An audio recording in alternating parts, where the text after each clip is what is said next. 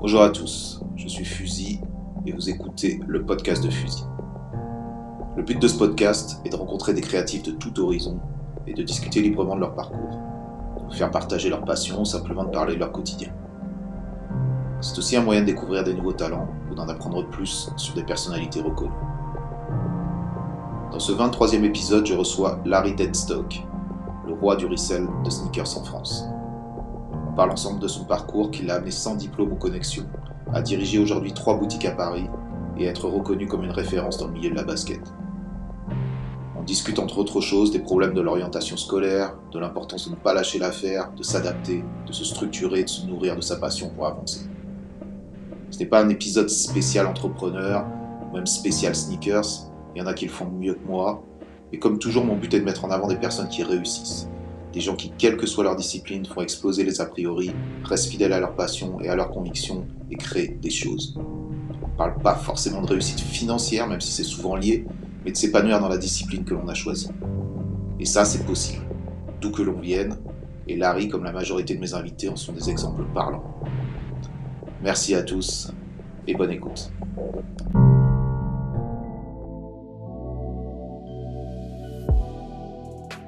Donc, euh, salut à tous. Aujourd'hui, je reçois Larry Deadstock.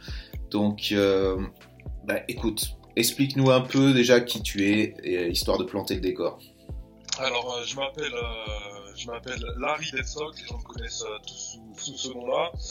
J'ai 42 ans Mhm. et les gens me connaissent surtout par rapport à par rapport au basket. En fait, j'ai bah, pour te la faire pour te la faire simple, j'ai ça va faire 15 ans que je suis dans le dans le re- dans le resell de j'essaie de faire attention au mot resell parce que des fois ça les gens ils confondent avec le recel, c'est pas c'est pas tout à fait la même chose.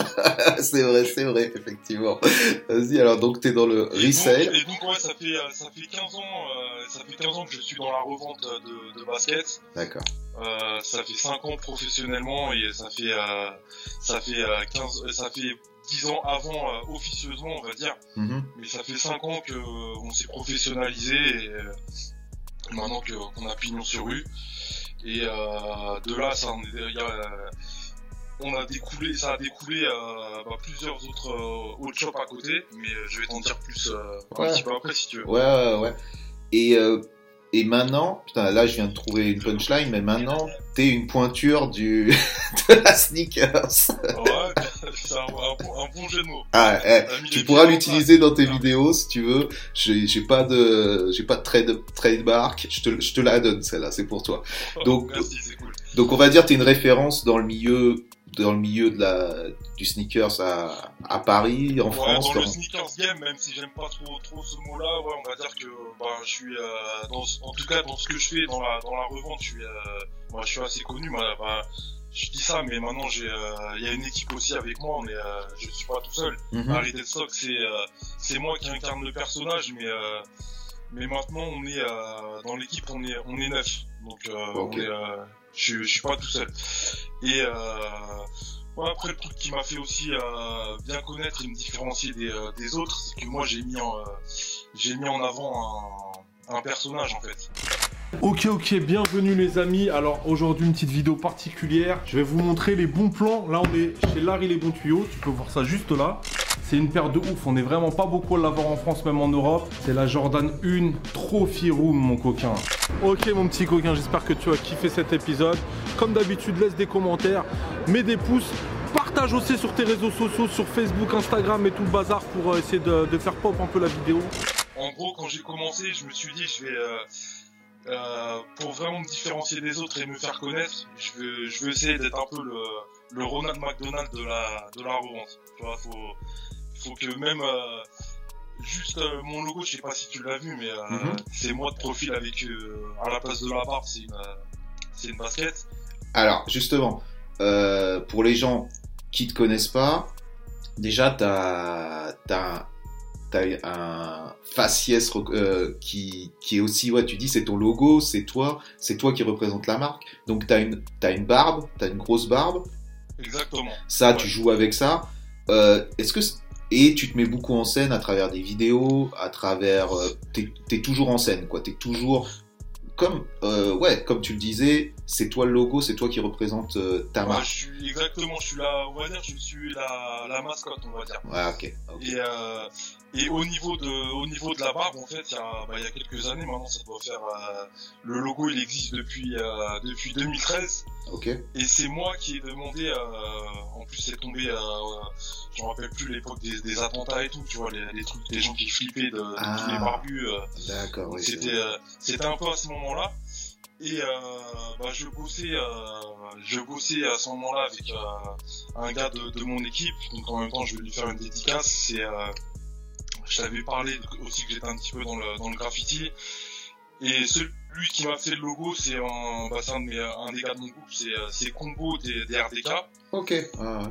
Ok. Et, euh, et en gros, euh, bah, c'est moi qui lui ai donné la ligne, euh, la ligne euh, directive euh, par rapport au logo. Je me, je- en gros, je lui ai dit, euh, on va essayer de, de transformer le, le bronze en or. Un truc qui peut faire peur, on va essayer de, Mhm. d'en jouer et euh, que ça soit facilement reconnaissable. Donc euh, après, il m'a pondu le logo et, et maintenant, ça fait, euh, ça va faire plus de presque 10 ans maintenant le- que, que le logo existe et que les gens me reconnaissent grâce à, grâce à ça. ouais. Alors, on sait quoi On va revenir un petit peu à comment tout ça a commencé. Moi, ce que j'ai envie de dire déjà pour placer le décor, on a dit que c'était étais une référence dans le monde du sneaker maintenant, ou au moins, je sais pas, c'est d'ailleurs dans le monde ou dans en France ou en Europe, c'est quoi C'est en France, c'est sûr. Après, le reste, En- euh, comment ça se passe? Europe, en Europe aussi pas mal parce que euh, ben, avant d'avoir euh, avant d'avoir un job, comme je te disais, ça fait une quinzaine d'années que je suis dans, dans la basket Mhm. et, euh, et avant d'avoir un job et même avant même Instagram, j'ai j'ai commencé même avant les réseaux sociaux et tout. Euh, on a fait aussi beaucoup, euh, ce qui nous a fait connaître beaucoup en Europe, c'est qu'on a fait énormément de, de salons. Donc ça s'appelle les, des sneakers event, euh, sneakerness, etc. Mhm. Et euh, on a on a bougé euh, dans toutes les grandes capitales, dans toutes les grandes capitales d'Europe, avec un, un camion chargé à bloc de basket, avec des, des 1500 paires de baskets dans le camion, et, et c'était vraiment dans le délire. Des mecs là qui partent à un film, là je me souviens plus là, où des mecs partent en vacances tous ensemble, c'est un peu euh, ce délire là et ça part un peu en sucette, c'est c'est un peu un peu ce délire là quand on partait. Euh, Ah ouais, ouais, ouais, je vois, je, ça. je- je vois ce dont tu parles, le film où ils vont à, à Vegas, c'est tout là, ou c'est ça? Exactement, Euh, c'est ça, ouais. T'es euh, trois, quatre potes euh, qui partent et euh, ils, vont quelque part, mais après ça part un peu en sucette et c'est- c'est un peu le cas avec nous. Ok. Donc, partons du début. C'est quoi qui, qui te met dans ce- cet engouement pour Ça vient d'où cet engouement pour, euh, pour la basket? C'est quoi ton parcours? On voit un peu euh, justement euh, de quoi tout ça part. Bah, moi, de la basket, bah, comme euh, bah, j'ai bientôt 42 ans, et euh, la basket, c'est, j'ai l'impression que ça m'a suivi toute ma vie. À des, à des étapes, j'y pensais un peu plus que d'autres. Ouais. Mais, mais déjà depuis, depuis gamin, on a eu la chance de voir les, les euh, Michael, Michael Jordan en- encore, encore à l'œuvre en, en temps réel. On a Mhm. eu la chance de voir, de, de voir des joueurs comme ça. C'était l'époque aussi de Agassi, Michael Chang. C'était euh, à l'époque les baskets, elles étaient souvent euh, euh, ceux qui ceux qui en faisaient la promotion, c'était les sportifs qui nous faisaient qui nous faisaient rêver. Donc Mhm. En, en, les- en ayant les baskets au pied, on se prenait un peu pour ces sportifs-là. On pensait qu'on allait sauter plus haut. On, il y avait tout, Bah, il y avait, euh, il y avait cet tout un marketing. Ouais, il y avait tout un marketing justement par rapport à ça, euh, les, les pumps et tout. où Tu, tu pouvais, Ouais, euh, exactement. tu Ouais. pouvais gonfler la, la, la chose pour pouvoir euh, ouais, sauter plus haut, je sais pas quoi. C'est quoi En préparant cette, cet épisode, je me suis dit, je suis vraiment à l'ouest par rapport à ça, tu vois, par rapport au monde du sneakers. Moi, pour être honnête, j'en suis resté au Stan Smith, que j'allais péta au Go Sport, tu vois. Et, et c'était, c'était, euh, nous, c'est ce qu'on faisait, tu vois. On allait, on avait chacun un peu notre euh, notre basket préféré. Moi, je sais, c'était mes Stan Smith. Je sais, j'en avais, j'avais d'autres potes, c'était les Reebok classiques. Et on y allait, on allait en péta peut-être toutes les semaines ou toutes les deux semaines, pour qu'elles soient propres, tu vois, pour qu'elles Ah, soient. bah, c'était l'époque, il fallait avoir les, euh, les baskets les plus blanches possibles. Voilà, c'est ça. C'était euh, ouais, ça, ouais. ouais. Bien sûr. Et, et je me rappelle, on y allait et on changeait juste nos baskets, tu vois. Dès qu'elles étaient un peu sales, bah, on allait au changer, Sport. Tu, tu mettais les vieilles dans la, dans la boîte. dans le rack, bah, et euh, je repartais avec les neuves, ni vu ni connu, on était beaux tout le temps. Et, et maintenant que je suis en Californie, machin et tout, c'est c'est les flip-flops euh, et les vans. Tu vois comment je me suis adapté Ouais, au truc. Après, les baskets, souvent, ça va. Après, en Californie, il y a même. euh, ça, au niveau de la basket, ça bouge, ça bouge à fond. hein. Ça J'imagine, bouge, euh, Non. ça bouge grave, ouais. j'imagine, mais c'est pour, c'est pour te dire mon niveau de faiblesse de connaissance Ouais, ouais, ouais. de sneakers, tu vois, pour placer le décor. euh, C'est les intérêts de, de chacun, tu vois. Ouais, Mais, euh, mais moi, en fait, pour te dire, la, la basket, en fait, pour moi, ça a toujours été. Bah, depuis tout petit, j'ai été. euh, moi, je viens de. Je viens de la banlieue sud. Je suis. euh, j'ai grandi à Villeneuve-Saint-Georges et à. Valenton. Et euh, bah, dans- pour te pour te refaire le un peu le schéma, c'est. euh, euh, c'était la ville où euh, quand j'étais petit, ben, je voyais euh, MC Solar, il était de mon quartier, donc je, je les voyais. Pour, moi, pour nous, c'était les grands. euh, Mhm. qui faisait du rap et tout, tu vois, c'était euh, et puis même c'était euh, on voyait les premiers tags euh, chez nous MC Solar euh, il taguait euh, il taguait Solar et tout, tu vois, c'était les premiers trucs. Et moi c'était j'ai toujours baigné euh, dans cet univers là de bah, de rap, de c'était même pas c'est même plus euh, la différence entre le rap et le hip hop, c'était plus le hip hop à, Mhm. à cette époque-là. Mhm. Et on voyait même les plus grands qui, qui portaient des marques maintenant qui n'existent plus du tout, mais c'était les Troops, bien sûr. les bérets, Can- les, le Kangol, les breakers et tout à l'ancienne. Et moi, ça m'a toujours fait, euh, tu sais, quand j'étais petit, je voyais les grands comme ça, tu vois, ça me faisait, rêver. ça me faisait rêver grave, tu vois. Mhm. Et, euh, et de fil en aiguille, euh, bah, je me suis toujours intéressé à ça. Bon, quand on est petit, on n'a pas, on n'a pas les moyens, mes parents non plus n'avaient pas spécialement les moyens. Sauf que une fois, j'ai, bah, c'est vraiment là pour moi euh, où j'ai, où j'ai eu, ça m'a, ça m'a fait une sorte de tilt dans la tête, tu vois. C'est, c'est, euh, un, j'avais un oncle qui, euh, qui bossait sur des concerts. euh, qui, est- je, je sais pas exactement le terme là de, de ceux qui travaillent sur, euh, qui, euh, Pour les qui décors. font les, les- les décors sur des concerts et tout. Ouais, ouais. Et à un moment, il est, il est parti aux États-Unis et ma mère, elle savait que, que je kiffais à fond les baskets. Elle a demandé à mon oncle de me, de me ramener une paire. Et là, en 1991, donc euh, il y, a, y a grave longtemps, j'avais 12 piges. euh, mon oncle, il me ramène une paire de, de Reebok Pump. Et là, j'étais, euh, j'étais comme un fou. J'ai même dormi. euh, J'en ai encore le souvenir d'avoir dormi avec la paire de baskets au pied dans mon lit, tu vois. Ah ouais. euh, Et et, euh, voilà, j'avais ça, pour l'impression toi- d'être un peu un super héros, quoi. Ouais, ça pour toi, ça a été un peu le euh, la première la première paire vraiment mythique pour toi qui, te reste en tête quoi. Exactement, Ah. ouais. ouais. Et donc c'est celle euh, dont on parlait où t'avais euh, où tu avais le ballon de basket sur la languette et où tu pumpais euh, le, le bordel, c'est ça?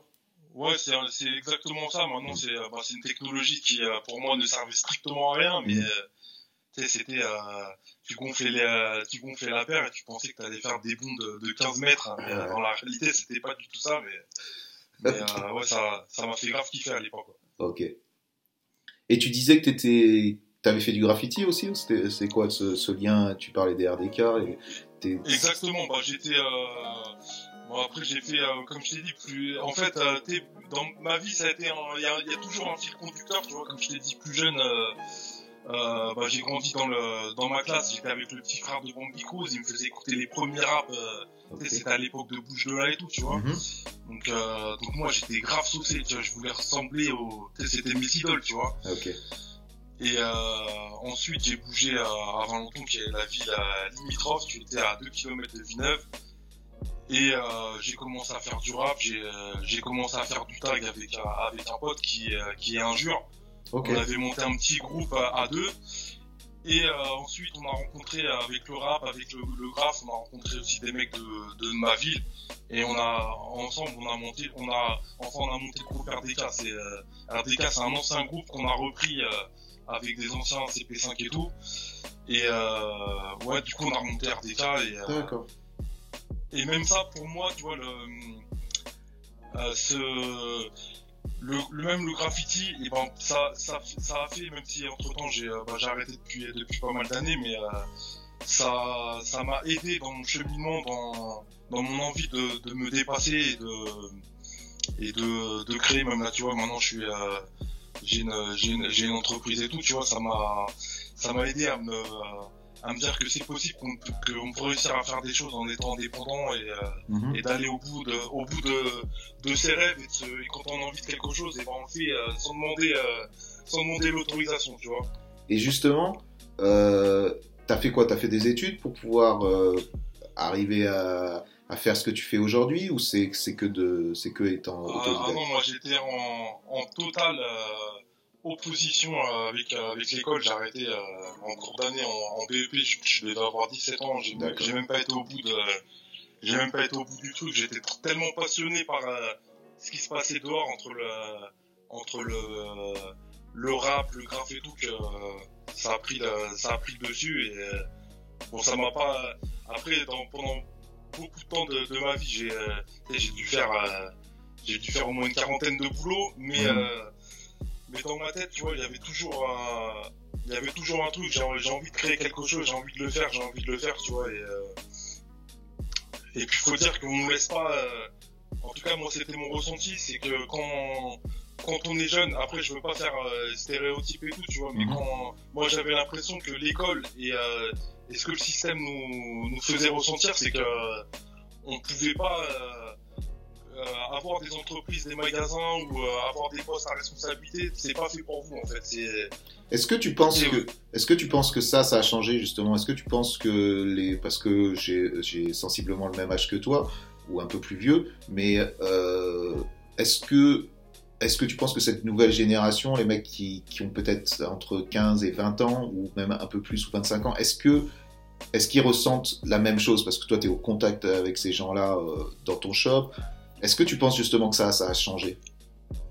Moi, je, pense vraiment que, ça a changé. C'est que et, euh, et, bizarrement, je pense que c'est euh, bah, c'est par le biais même des, euh, des réseaux sociaux. Et exactement, exactement. tu vois, tu as des modèles, tu as des modèles qui sont là, qui ont réussi, qui sont comme toi, et tu te dis... Et qui sont issus du même, euh, exactement. Du, même milieu que toi. Mhm. Et, et, et, moi-même, tu vois, je pousse à chaque fois, je rencontre des jeunes, et, euh, et même des moins jeunes, tu vois, je leur dis... des fois, j'essaie de, je me dis, il faut que je mette un petit coup d'électricité. Je dis, je dis, frérot, si tu veux, si tu veux faire quelque chose, tu peux le faire en fait. Mhm. c'est en fait, on nous met des barrières on se met même parfois des, des barrières euh, tout seul, tu vois. C'est ça. Mhm. certes, il y a le système qui nous euh, qui nous incite pas spécialement à, à, monter des trucs et tout, mais, euh, on, peut, on, peut, on peut exploser ces barrières, on peut on peut faire des choses. Mhm, mhm. Et toi, justement, qui a été la personne ou le déclic qui, qui a fait que à un certain moment, tu t'es dit bon, ok, je vais, je vais, je vais arrêter de faire des petits boulots et je vais me mettre à mon compte. Ou quel, quel a été le moment clé justement? Alors, euh, bah, pendant, comme je te disais, pendant des années, j'ai fait, euh, j'ai fait plein de boulot, euh, de la manu, t'es quand t'as pas de diplôme, quand t'es, euh, quand t'es un peu, euh, quand en même temps t'as une vie, une vie parallèle de, à côté tu fais du rap, tu fais du rap, t'as l'impression d'être, je te revenais sur le, je disais tout à l'heure super héros, mais t'as l'impression que la journée t'es monsieur tout le monde et que le soir t'enfiles, ouais. t'enfiles ta, ton costume et tu passes de d'un personnage à un autre. C'est un peu de la, peut-être de la schizophrénie ou je sais pas, tu vois. Mais euh, donc j'ai été dans cette vie-là pendant pendant très longtemps. Ouais. Et euh, et j'ai commencé euh, j'ai commencé à vendre à vendre des baskets et, et en gros en fait en fait tous les week-ends à un moment donné je pense c'était en 2000, 2005 tous les week-ends j'allais faire j'allais au plus de Montreuil j'allais à Clignancourt ok et, euh, et je rachetais, j'essayais de fouiner. De, en fait, j'ai toujours kiffé. Euh, euh, en anglais, on dit diguer, tu vois, mais mhm. fouiner, essayer de chercher la perle rare. J'ai toujours kiffé faire ça. Ça, ça c'était une de mes passions aussi. Seulement, seulement dans la basket, ça, ça se faisait ou, tu le faisais dans, en général, diguer dans des trucs pour trouver, je sais pas, ça peut être n'importe quoi, tu vois, des meubles, des, des objets rares, des, des sapes, c'était que de la basket, tout de suite tu t'es focus sur ça au, début c'était vraiment que c'était euh, c'était basket et tout ce qui se rapporte autour de la du streetwear, ça veut mhm. dire même je rachetais euh, en fait j'ai commencé à vendre du vintage et euh, maintenant ça a évolué, j'en fais plus du tout, mais je cherchais vraiment des bah, des, des paires de basket ou de la sape Nike, autre chose vraiment vintage, des, des coloris, des vestes Nike rose fluo, comme on avait dans les années 90, euh, tu vois. Mhm. Et j'arrivais à retrouver des petits trucs comme ça sur, euh, en, fouillant au marché et tout, tu vois. Ça, t'arrivais à les trouver euh, au puce de Montreuil ou au puce de Clignancourt? T'arrivais encore à trouver des trucs comme ça à l'époque? Au puce de Montreuil, j'ai fait des, j'ai fait des coups magnifiques. parce que c'est souvent des, c'était souvent des anciens qui, qui n'y connaissaient rien du tout. Mhm. Et non, j'ai fait des, j'ai fait des coups de, de ouf. les vestes, je les achetais je les, je les achetais 1 euro, je les revendais 60 euros, tu vois. C'était Ok. euh, c'était du n'importe quoi. Ah, Et, euh, et ouais, puis même j'ai acheté aussi des, euh, des lots à des anciens euh, qui, euh, qui, a, qui arrêtaient, qui avaient des, euh, des stocks monstrueux. euh. J'ai même amené des potes dans les stocks et tout. C'était, euh, c'était- je me souviens ouais, aux potes, je leur disais quand tu rentres dans le- dans l'entrepôt, faut que tu fasses, euh, faut que tu la face euh, comme au poker en fait. Ne montre pas d'émotion, saute pas au plafond quand tu vois des trucs de ouf. T'es, euh, presque, euh, c'est de la t'achètes euh, pour débarrasser le gars. Ouais, ouais, ouais, tu, lui- tu, tu, tu lui rends le service, quoi. Tu lui rends service. Ouais, je le rends service. ouais. À l'ép- à l'époque, c'était euh, c'était grave la mode, par exemple, des, des Air Max 1. ok. Et sur la boîte, il y avait marqué AM1. Tu vois, je te donne une petite anecdote. Et, euh, et, la, et le vieux en question, AM1, pour lui, ça voulait dire américain. Et, euh, et, euh, et, et il me disait, ah, tu veux que des Air Max, que des Nike américains? Je fais, ouais, donne-moi des américains, s'il te plaît. Et, euh, Ok, et du coup, je lui avais acheté des lots de ouf à des prix, euh, défiant toute concurrence. Quoi. ok, pas mal, pas mal. Parce que lui, d'après lui, il y avait aussi des, des baskets chinoises, c'était les CH, ou il y avait les, je sais pas, comment, Ouais, tu vois bah, comment. exactement, lui, lui, il voulait juste se débarrasser. Euh, Et j'arrivais au bon moment et euh, ouais, je vais acheter des 200, 300 paires. ok. C'était euh, cool, ouais. Et ça, comment tu les revendais après? Internet direct ou comment c'était? Euh, au début, j'ai j'ai commencé à revendre parce que même sur à l'époque, il n'y avait pas Instagram, Facebook, c'est il y avait Facebook. Si t'avais pas été, il fallait faire une petite base de, de clients. Il y avait maintenant sur Facebook, il y a des euh, Ouais, il y a beaucoup de gens qui vendent des choses même sur euh, par ce biais-là et tout. Bien sûr. Mais moi, j'ai commencé sur eBay. En fait, je revendais tout sur eBay. Après, je me suis, euh, je me suis dit, il faut que j'arrive à me faire euh, un, un réseau et une clientèle. Et c'est là que j'ai commencé à, à me mettre sur Facebook. euh, je pense que ça c'était en 2000, euh, 2007-2008. Et là, j'ai commencé euh, et je me suis rapidement, euh, je me suis rappelé, rapidement appelé Larry Deadstock en fait. Ok, parce que ce qui fait ton succès, et tu l'as évoqué au tout début, c'est d'avoir associé justement, d'une part, euh, du professionnalisme. Tu sais, obviously, tu sais ce que tu fais et tu, as des bons produits, mais tu as réussi à associer ça avec un plan marketing qui était basé sur toi en tant que personnage, en tant qu'icône, comme tu en as parlé, en tant que logo aussi, euh, Larry Deadstock. Tu as associé ça aussi avec une sorte d'état d'esprit un peu euh, toujours dans l'humour un peu, hein, on, est- on est, on, Exactement. on est bien d'accord. Comment ça t'est venu ce truc-là? C'est ta personnalité ou c'est un truc que tu as travaillé, sur lequel tu as imaginé ça, tu avais un plan marketing? Comment ça s'est fait ce truc-là? Ou ça s'est fait naturellement? de base, euh, c'est ma personnalité. Mhm. J'aime bien, euh, j'aime bien déconner tout le temps et tout. Mhm. Mais euh, en fait, je me suis dit, euh, il faut que c'est quelque chose qui, euh, bah, déjà la, la revente de basket, ça a existé euh, bien avant. Euh, c'est pas moi qui l'ai inventé. C'est euh, au, au Japon. Au Japon, c'est des, euh, des très gros collectionneurs et c'est des, euh, ils ont des pièces incroyables. Pareil, à, à- j'ai été plusieurs fois à New York. euh, j'ai même acheté des paires à New York. Maintenant, malheureusement, la mondialisation a fait que tous les petits shops euh, ont fermé un par un. Mhm. Mais euh, moi, ce qui me faisait rêver plus jeune, c'était quand j'allais aussi à, à, à New York, Fulton Street, euh, dans le, dans le, à Brooklyn ou à Fordham, euh, dans le Bronx. Il y avait encore des petits shops avec qui tenus par des, euh, des Pakistanais et tout. Moi, ça me faisait kiffer, tu vois. C'était, euh, j'étais comme un ouf. Mhm. Et je me suis dit, euh, euh, dans ma tête, dès le début, je me suis dit, un, un, un jour, j'aurai un magasin. Et vraiment, c'était, euh, c'était, euh, j'avais ça en ligne, en ligne des mers. Ok. Et, et pour revenir à, à ce que tu me disais, euh, en fait, je me, au niveau marketing, je me suis dit euh, vraiment pour me différencier et en même temps c'est quelque chose que j'aime bien, il va falloir. Je, je me suis dit, je vais utiliser les mêmes codes que, euh, bah, que les rappeurs en fait. Mhm. J'ai des potes aussi qui font du rap. Je me suis dit, je vais me donner un, je vais me donner un nom. Je vais, euh, je vais utiliser des, euh, je vais utiliser des mots euh, euh, récurrents. euh, là, j'appelle euh, le, le truc contradictoire. T'as un, un barbu de 100 kilos qui t'appelle euh, mon petit coquin, tu vois. euh, Alors c'est ça, c'est ta punchline.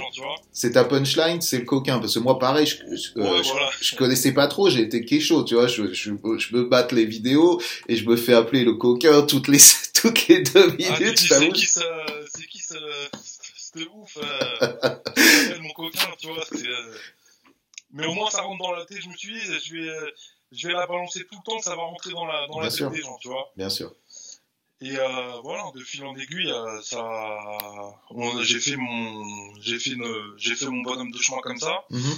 Et euh, pendant des années, c'était, je vendais des baskets sous le manteau, tu vois. C'était, Mhm. c'était vraiment C'était eBay, c'était eBay, tout, toute patate. eBay et puis même sur les sur les salons, je, pense qu'on a fait au moins une 4- 80 euh, 80 salons de, de la de la basket. Donc, explique-moi, euh, explique-moi, moi, en tant qu'outsider de ce game-là, c'est les salons, c'est donc des salons où il y a, il y a que des, que des gens intéressés, donc, par ce, pour acheter des, des sneakers pour, rares. pour acheter et revendre. Ouais, exactement. Donc, ouais, euh, ah, ah, c'est ça, c'est quelque chose qui m'intéresse, c'est que, c'est-à-dire que ces gens qui sont tes, tes clients, leur but c'est quoi? C'est d'acheter pour les porter, c'est d'acheter pour les garder à la maison pour dire je les ai, ou c'est d'acheter pour les revendre plus cher? Y a, il y a vraiment tout type euh, de, de clients. Malheureusement, avec, avec moi, les gens ne peuvent pas acheter pour revendre parce que je suis bien dans le, dans le, euh, dans le haut du panier. Mhm. Mais euh, vraiment, c'est maintenant la basket, c'est vraiment, euh, c'est vraiment démocratisé. C'est euh, et ma- tu sais, on a des clients, j'allais dire de 7 à 77 ans, mais c'est c'est pas loin. Mhm. Et non, et puis j'ai vu vraiment, j'ai vu vraiment le, le phénomène exploser. Tu vois, c'est euh, en fait, j'ai vu vraiment le déclic et je me suis dit euh, que là, il va falloir que je mette les bouchées doubles. C'est en, en 2012. euh, ça, ils en avaient même parlé aux infos, euh, aux infos et tout. Il y avait une, euh, une paire de Jordan, Jordan 11 qui s'appelle la Jordan 11 Concorde. C'est une euh, Jordan 11 euh, blanche avec du vernis euh, noir tout autour de la basket. Et ça avait fait aux États-Unis, ça avait fait des émeutes de ouf, euh, des bagarres, euh, Ouais. et même des gens qui sont, même des gens qui sont morts et tout pour ça, tout carrément. Donc à la sortie, euh, à la sortie de la Jordan, t'as les gens qui attendent ce qu'on a tous vu et tout, des queues de ouf pour pouvoir avoir ta paire de Jordan. Mais le truc que eux font, c'est-à-dire qu'ils ont des stocks limités, donc c'est pour ça que ça crée le, la demande de cette manière-là. On est bien d'accord, c'est ça le, Exactement, le délire. exactement. Il y a deux, il y a, on va dire, il y a 200 paires euh, de prévues dans un Footlooker euh, à New York, et il y a, mais il y a 2000 personnes qui, euh, qui la veulent. Donc forcément, il va, il va falloir plus que jouer sais. Il va falloir, euh, si t'es, euh, si t'es pas, euh, t'es- c'est, souvent des mecs de la street qui, euh, qui tiennent le truc. Sinon, c'est, euh, le, le commande des mortels entre guillemets. euh, il, il a presque pas accès à, il avait presque pas accès à ça à, à l'époque, tu vois. Ok. Et Donc, nous aussi, c'est des trucs qu'on a fait à, à Paris. On a- moi, j'ai beaucoup campé euh, à Paris dans les magasins. Je suis un des records, c'était, je crois qu'on a campé au moins, j'ai dû rester au moins 4 jours dehors d'affilée pour euh, pour une paire de pompes, tu vois. avec quoi? Avec donc dormir dehors et tout? Pour ou se relayer? Avec, euh, ah ouais, dormir dehors avec euh, avec chaise euh, chaise de pêcheur et tout, tu vois, tout, la totale, tu vois. Ok. Ouais. Alors ça, ça, ouais, voilà, ça je voulais en parler. On l'a tous vu, je comprends le, le délire. Toi, quand tu fais un truc comme ça, t'arrives dans le magasin, t'as droit d'acheter qu'une seule paire, j'imagine. Ils te laissent pas acheter Alors 10 c'est paires. une, une paire par personne, évidemment, ouais. Une paire par Mais, personne. euh, Et toi, ouais. quel est le but derrière? Le but, toi, c'est d'avoir cette paire ou le but, c'est derrière de la revendre parce que tu sais qu'elle est super rare? Quel était toi Moi le, moi le but, euh, le, le but vraiment de, moi c'était, euh, j'étais vraiment un reseller euh, 100%. D'accord. C'est, euh, c'est, je gardais, euh, bon, je portais quelques paires, mais euh, je, je portais pas des paires qui pouvaient se revendre euh, avec un fort potentiel de revente.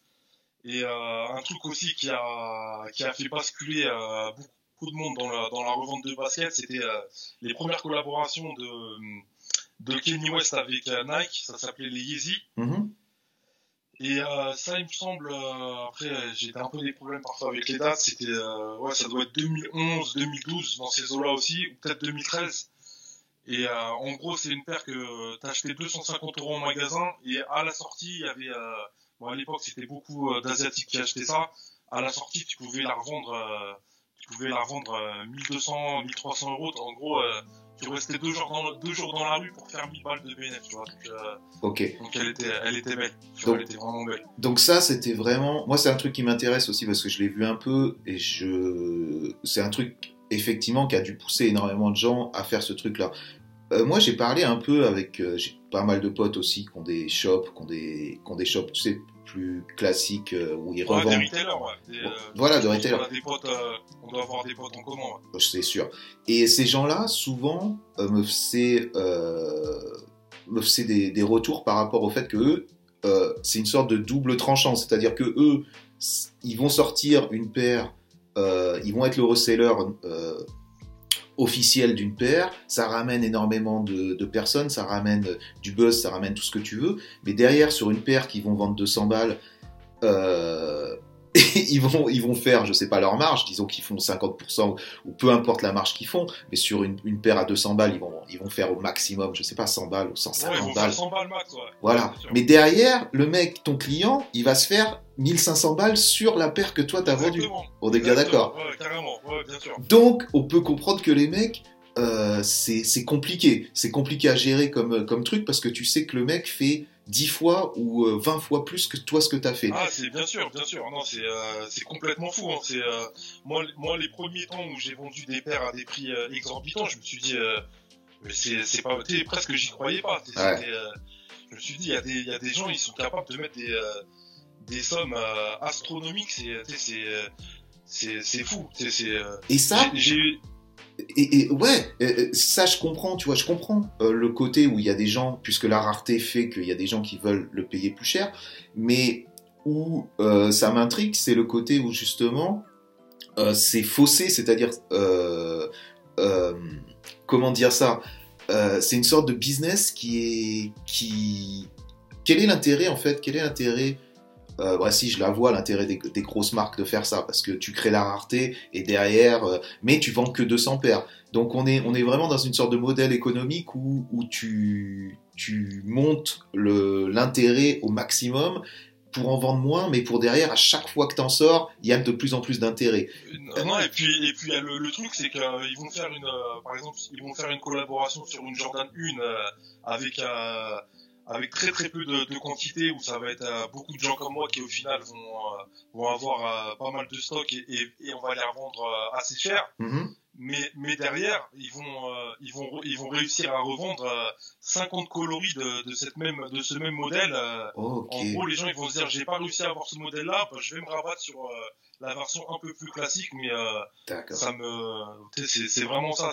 Bien sûr. et je pense que, je pense même qu'il, euh, que c'est que marketing, c'est même pas dans un but de faire du, du bénéfice pour les marques, ce, Mhm. ce- quand ils sortent des modèles en très très limité. Ok. Donc ce que tu me dis, ouais, donc il y a un modèle super limité, mais derrière, il y a le même modèle autre, d'un autre format Ouais, qui est vont beaucoup plus. décliner, euh, et qui vont décliner en, en 50 couleurs, 60 couleurs. Ben, par exemple, comme les Yeezy, tu vois, c'est euh, Yeezy avec Kenny West au départ, c'était euh, c'était ultra limité. Après Kenny West est passé chez euh, chez Adidas et là c'était euh, là ils ont envoyé la ils ont envoyé la sauce. Il y a plus de maintenant il y a plus de 150 modèles différents de Yeezy. C'est euh, c'est ils ont après ils essorent la ils essorent la le truc au, au max, tu vois. Ah ouais. C'est beau, c'est beau, hein. C'est beau, hein, comme modèle, hein, quand même. C'est- ils sont bons, hein. Ils sont bons, ces, Am- incroyable. ces Américains, quand Ouais, même. ils Ils sont trop forts, ils sont, ils sont, ils sont ultra puissants. Et puis après, il y, a euh, il y a ces modèles-là, mais euh, à côté de ça, il y a vraiment les modèles ultra ultra limités qui sortent. euh, Il y a parfois un modèle qui va sortir euh, que en 12 exemplaires dans un seul shop. Et ça, c'est ça, c'est des prix. Tout à l'heure, je te parlais de 1000 euros. Il y a des paires qui peuvent se revendre euh, 10 000, 20 000 euros. Tu vois, c'est c'est euh, c'est fou. Ça après, c'est très dur de de se les procurer, mais euh, c'est euh, Donc, ça, euh, Ils vont encore plus pointus. Ils vont encore plus pointus dans la rareté. Tu me dis, il y a des fois, c'est 10, 10 paires dans un seul magasin, c'est ça? Exactement. Et Wow. même, parfois encore, encore moins. Ben, j'ai vu euh, dans, dans, une, dans un, un de tes, une de tes récentes interviews avec. ah, je me rappelle plus de son prénom, je suis désolé pour, pour lui. C'est euh, de, de chez Colette, pardon. Euh, Euh, Guillaume, Guillaume Salmon Oui, exactement. Mhm. Bah, chez Colette, par exemple, c'était, un des shops les plus. après, j'aime pas ce mot-là, la hype et tout, tu vois, mais c'était. c'était un des shops les pointu, plus emblématiques de Paris, les plus pointus. euh, Mhm. en termes de mode et tout. Et euh, bah, souvent, il y avait des lancements de paires chez eux. Moi, j'ai dormi j'ai dormi des, des semaines entières devant chez Colette, tu vois, Ah merde, ok. pour avoir, pour avoir, pour avoir ce genre de basket. Et ils ont fait aussi des, euh, ils ont fait aussi, euh, bah, par exemple, une fois, je te donne une petite anecdote encore, tu vois, c'est une fois, il y a Drake euh, qui venait faire un concert. Et chez Colette, en fait, pour, bah, pour promotionner le concert et pour faire plaisir aussi aux fans, ils ont donné, il me semble, c'était 5 paires, de Jordan en collaboration avec Drake, mais c'était des PE, ça veut dire des players exclusifs. Et en gros, c'était des paires qui étaient qui font partie de la collection de Drake en fait. Il n'y en, avait pas d'autres à ce, moment-là, c'était des paires qui étaient faites que pour Drake. Donc tu es prêt à tuer pour ça, c'est ça? Les gens sont prêts à tuer pour, pour avoir un truc comme ça. Exactement, ah, euh, quasiment, quasiment. Heureusement, on n'a pas eu, euh, on n'a pas eu de, de, drame comme ça euh, à Paris, mais aux US, ça s'est passé plusieurs fois. Ah ouais, carrément, ok. Ok, donc je rigole sur ça, mais ouais, c'est vrai, quoi. C'est vrai, en fait. Il y a vraiment eu des gars qui sont morts et tout pour ça. D'accord, ok. Et j'ai entendu aussi des sortes de. Bon, on a parlé des dérives qu'il y a autour de ça. Ce qui est. Quand, quand ils pensent, c'est quand même ces grosses marques qui, ont, qui créent ces dérives. En, ils le font, euh, ils le font. Euh, des fois, j'ai du mal euh, avec le français anglais à la Vandame, mais in purpose quoi. C'est une stratégie. Ils le font in purpose. Ils créent donc cette demande. On en a parlé, mais ça crée donc des dérives. Et ces dérives, notamment, euh, moi j'ai entendu, euh, tu vas me dire si, si c'est faux, si c'est vrai, le fait que, que justement il y a des gens, euh, des resellers, qui, non, resellers, des revendeurs, qui, qui payent des équipes de, de, mecs pour justement rester dans, les, rester dans la queue et attendre pour eux. Ça, c'est des choses qui se font, j'imagine. Bah, euh, en gros, comme tu, comme euh, tu disais, c'est les marques qui, créent, qui créent la frustration. Donc euh, mhm. forcément, les gens ils veulent, ils veulent tous la même paire, même si au, même si au début tu veux pas cette paire-là, mais tellement que c'est bombardé que c'est, et ben en fait tous les fans de basket au final ils veulent, même si c'est pas trop leur thème, ils vont dire ah moi quand même elle est cool, il, me la faut. La rareté fait que ça, ça, dépasse même la qualité ou l'intérêt. Ah, oui, tout à fait, bien mhm. sûr, mhm. bien sûr. Et ben, les moi-même, euh, quand bah, maintenant je le fais plus parce qu'on a on a fait un système euh, qui nous qui fait qu'on n'est plus qu'on a plus besoin de ça. Justement, tu m'expliqueras tu m'expliqueras comment tu as pu faire ça, mais ouais. Ouais, je te dirais ouais. Mm. Et en gros, euh, bah, moi je les appelais mes petits mes gremlins, tu mm-hmm. vois. Et en fait, j'avais une équipe, j'ai ramené, on pouvait ramener des petits qui qui pouvaient rester qui pouvaient rester toute la nuit ou deux jours, mais qui avaient rien à voir avec la basket, sauf comme c'est une paire par personne, ben, on, faisait en sorte de ramener 5 euh, ou 10 petits. Il y en a qui vont, euh, ils vont sauter au plafond quand ils vont entendre ça, mais, euh, mais... c'était, c'était des façons d'avoir, d'avoir du stock en fait. Mais bien sûr, mais ça paraît logique aussi. Ça, ça, ça crée cette, cette situation. il faut chacun s'adapte. Donc en gros, tu, tu donnes un billet à un mec pour attendre à ta place et tu mets 10 mecs qui attendent, qui attendent à ta place. Euh, dans la queue. ça fonctionne. Ben, je me suis dit, si j'arrive à avoir une paire et à la revendre à un certain prix, ben, je me dis maintenant il va falloir que si je veux aller plus loin, il faut que il faut juste que je multiplie le truc en fait, c'est tout. C'est de l'entrepreneuriat euh, quoi. Exactement, c'était l'entrepreneuriat avant l'entreprise, euh, vraiment c'était euh, c'était de la débrouillardise et et puis dans un but avec un projet derrière, tu vois, c'était moi, j'avais vraiment le projet derrière d'ouvrir un truc, ouais, de un truc bien, quoi. Voilà, pour pouvoir passer outre ce genre de, de, de petites situations qui font que ouais en fait tu te sens pas non plus euh, super bien parce que parce que quelque part en plus en agissant comme ça les autres 50, 100, 300 personnes qui étaient comme toi au début, c'est-à-dire qui attendent et qui sont des passionnés, ils se font niquer parce qu'en fait ils ont ils ont 20 cums qui sont devant eux et ces 20 cums ça va être des ça va être des cums qui vont qui, qui travaillent pour pour une seule personne donc donc ouais c'est ça ouais, exactement. ouais. Donc on a compris. et puis euh, euh, après, après ça c'est euh, même après le truc c'est que même parfois j'en rigole aussi avec avec des potes. Je me suis dit début des années 2010, on va dire, on, faisait beaucoup ça et après en fait on a on a créé des monstres en quelque sorte parce que les petits ensuite ils se disent ah mais attends s'il le fait je peux le faire tout seul. Bah, bien sûr. Le petit le petit va ramener des petits, les petits vont et en fait c'est on est passé de 40 40 resellers euh, dans les années 2000-2010 à, maintenant il y a, y a 4000 5000 mecs euh, sur Paris qui euh, qui veulent acheter que pour revendre en fait tu vois c'est d'accord ça c'est ça c'est des nombres que tu que tu jettes en l'air ou c'est un truc qui qui pour toi c'est ça c'est c'est accurate c'est 4000 5000 mecs qui font que ça? Bah, moi, je me, je me base souvent aux premiers événements au salon de, où on vendait des baskets, où c'était très confidentiel. Et mhm. il y avait, il y avait 200, 300 passionnés euh, sur le salon qui, euh, qui faisait des échanges, qui achetaient, qui revendaient et tout. On était 200 ou 300 et maintenant il y a Maintenant, il y a des events. Bah, le dernier, il avait, il avait lieu, il me semble, à la, à la Villette, je crois. Et il y avait, à l'entrée, il y avait, il y avait 10, il y a 10 000 personnes qui sont venues, tu vois. C'est, c'est un stade de foot qui vient, quoi. C'est fou. Et justement, alors, on a compris tout ça, on a compris ce que tu sais, comment tu as commencé. Toi, tu avais un but, c'était d'avoir ton shop. Maintenant, euh, dans ce modèle économique, est-ce que ça vaut d'avoir un shop? Premièrement, parce qu'a priori, tu peux tout faire en ligne. Et deuxièmement, comment tu as réussi à t'extraire de ce, de ce truc d'être premièrement d'attendre en d'attendre dans la rue pour trouver les trucs, plus après avoir une petite équipe qui le fait à ta place. Comment tu les trouves? Comment tu trouves ton stock? Comment, comment ça, ça fonctionne, donc ton, ton système quoi? Bah, Pendant des années, euh, bah, je revendais, mais quand même, j'accumulais euh, un stock bah, en me disant qu'un jour, euh, ce stock-là, j'en avoir besoin pour, pour commencer, pour ouvrir, pour ouvrir avec, un, avec un stock. Et en voyant que les, sur les events, ça, bah, ça fonctionne, on, fait, on bosse bien, ça marche et tout. Et et moi, bah, je vends, euh, je vends, j'ai vendu des paires. Bah, je vais pas dire à tout le monde, mais j'ai vendu vraiment, vraiment beaucoup de paires à, plein de gens. Et euh, bah, maintenant, j'ai, vendu en début 2010 euh, des paires à, à, des gars qui sont devenus euh, mes potes et qui, au-delà de mes potes, maintenant sont mes associés. D'accord. Et, et un de mes associés en particulier, qui lui était dans, avait des entreprises et tout, il m'a, qui m'a, qui m'a fait prendre conscience que et qui qui, qui m'a dit euh, mais en fait tu peux faire quelque chose tu peux euh, à, côté de ça moi je travaillais encore euh, je travaillais dans une mairie tu vois à l'époque mhm.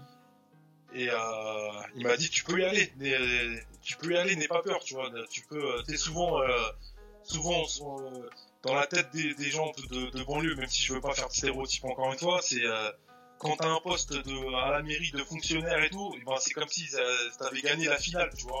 Mais euh, tu sais, euh, j'ai envie de te dire, c'est euh, même sans être une personne de banlieue, une personne de, peu importe, je pense que à tout niveau, t'es toujours comme ça, c'est-à-dire que t'as un choix entre la stabilité et le risque.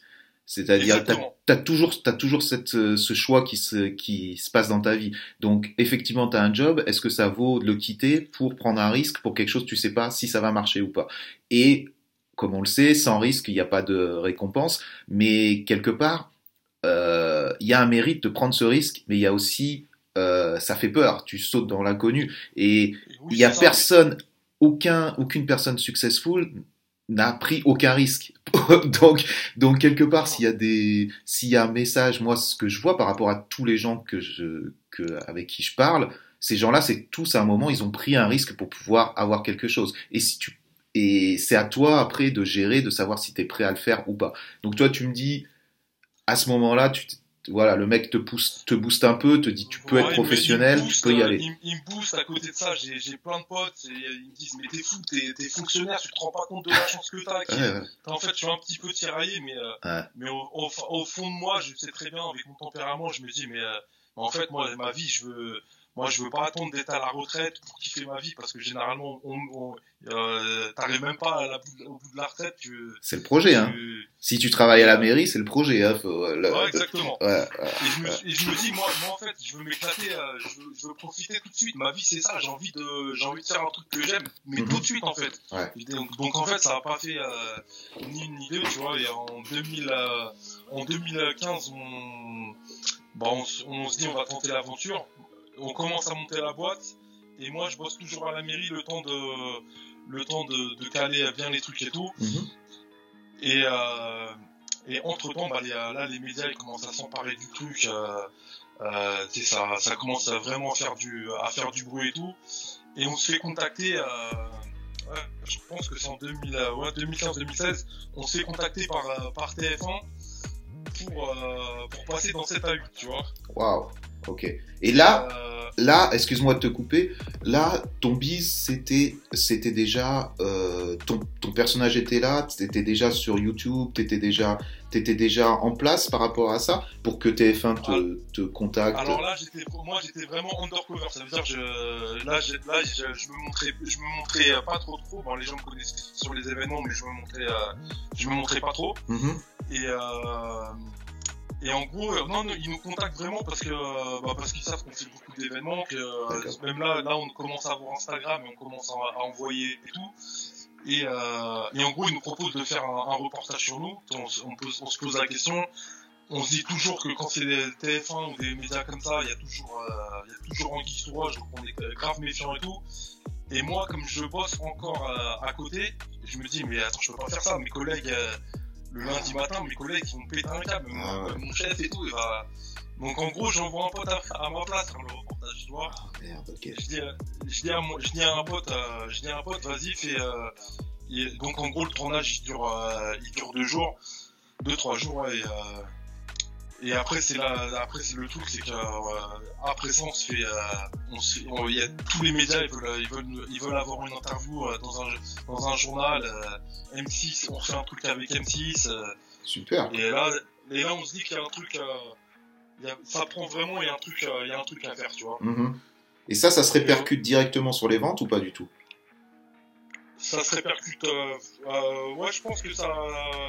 J'en ai, j'en ai plus trop le souvenir, mais je pense que ça a dû, euh, ça a dû jouer. Après nous, euh, à ce moment-là, on était que, euh, on a commencé, on était que deux dans un, dans un, dans un bureau. En fait, j'ai commencé vraiment avec un site internet. Mhm. Et ouais, les, les ventes, elles ont suivi quand même. elles ont suivi sur, sur le site. Ok. Et donc après, ça, en- ça enchaîne sur d'autres reportages. Ça vous place un peu comme, comme les mecs, les- le top. Voilà, il faut toujours qu'il y ait quelqu'un qui soit au top par rapport au- à la presse et tout. Il faut qu'il y ait une sorte de, de représentant un peu. Ils ont besoin d'un représentant. Et, Exactement, ouais. ouais. et donc, c'est vous qui, qui prenez ce, ce rôle-là. Et c'est à ce moment-là que tu te dis, bon, fuck, c'est, il faut qu'en plus, euh, s'il y a un représentant de, de ce truc-là, il faut que ça soit nous, mais il faut qu'il y ait une image, et il faut qu'il y ait quelque chose derrière. Il faut qu'on qu'on produise quelque chose, c'est ça? Exactement. Alors après là, je, on continue à, on continue à faire euh, notre notre bonhomme de chemin. Et Mhm. là, on se dit même il faut, on fait même un peu de, un peu de, de merch et tout. On fait des, euh, le logo il est sympa, donc on essaye de faire le logo un peu détourné. euh, on, on refait même pour la blague, comme je suis avec mon pote Combo, on fait même un t-shirt où, où en fait le logo il reprend un peu le logo RATP avec la la scène qui traverse Paris. Ok. Sauf que la scène, c'est c'est ma tête et le, et le t-shirt, on l'appelle euh, euh, resell- reseller à ton plan, tu vois, RATP. On, Ok. fait un- on fait une petite connerie comme ça, on s'amuse, tu vois. Mhm. On fait toujours, euh, toujours des trucs en, en s'amusant et on, va- et on se dit, ça va, ça, ça va se propager comme ça. Si, si nous, ça nous fait marrer, ben, ça va faire marrer d'autres gens et tout. Et, Moi, ce qui m'intéresse, euh, c'est à quel moment, justement, euh, tu passes le seuil de dire, OK, j'étais à la mairie, là, a priori, tu, tu te barres de la mairie et tu te dis, à quel moment tu dis, je vais me mettre en avant en tant que, en tant que Larry et de créer ce personnage-là? C'est à quel moment où tu passes ce seuil? Parce que c'est pas, c'est pas super évident aussi en tant que même humain. De, après, tu me dis, tu as un caractère qui est, qui est plutôt comme ça, qui est plutôt jovial, qui est plutôt dans le, dans le, l'acting un peu. Mais quand même te mettre en avant comme personnage principal de ta marque et ce qui, ce qui implique faire toutes ces vidéos, faire ces trucs-là, ça s'est fait à quel moment, ça, justement, ce, ce basculement? Bah, je pense après, je me suis dit, euh, je me suis dit, maintenant que je me suis, euh, que j'ai lâché mon taf pour faire, euh, pour faire quelque chose que j'aime, euh, il va falloir que, que j'y aille à fond et que Mhm. je me fasse un peu violence, on va dire. Ouais. Mhm. Donc je me suis, euh, je me suis fait violence et là je me, bah, encore je me suis, à ce moment-là je me mets pas encore sur, euh, sur YouTube et tout, mais par contre sur, euh, sur Instagram je suis, euh, là je passe à, je passe à l'offensive en fait. Sais, je, je fais, euh, je fais des lives, je, je lance des enchères en live, je, j'anime le truc, tu vois. Je me suis dit, il faut, faut que je me crée, euh, euh, faut que je me crée une communauté au-delà de, de chercher des clients, faut que je cherche à, à- à me créer une communauté. Ça veut dire des gens qui, euh, euh, vraiment même pour me différencier, parce que euh, l'offre elle est, elle est énorme, tu vois. C'est Mhm.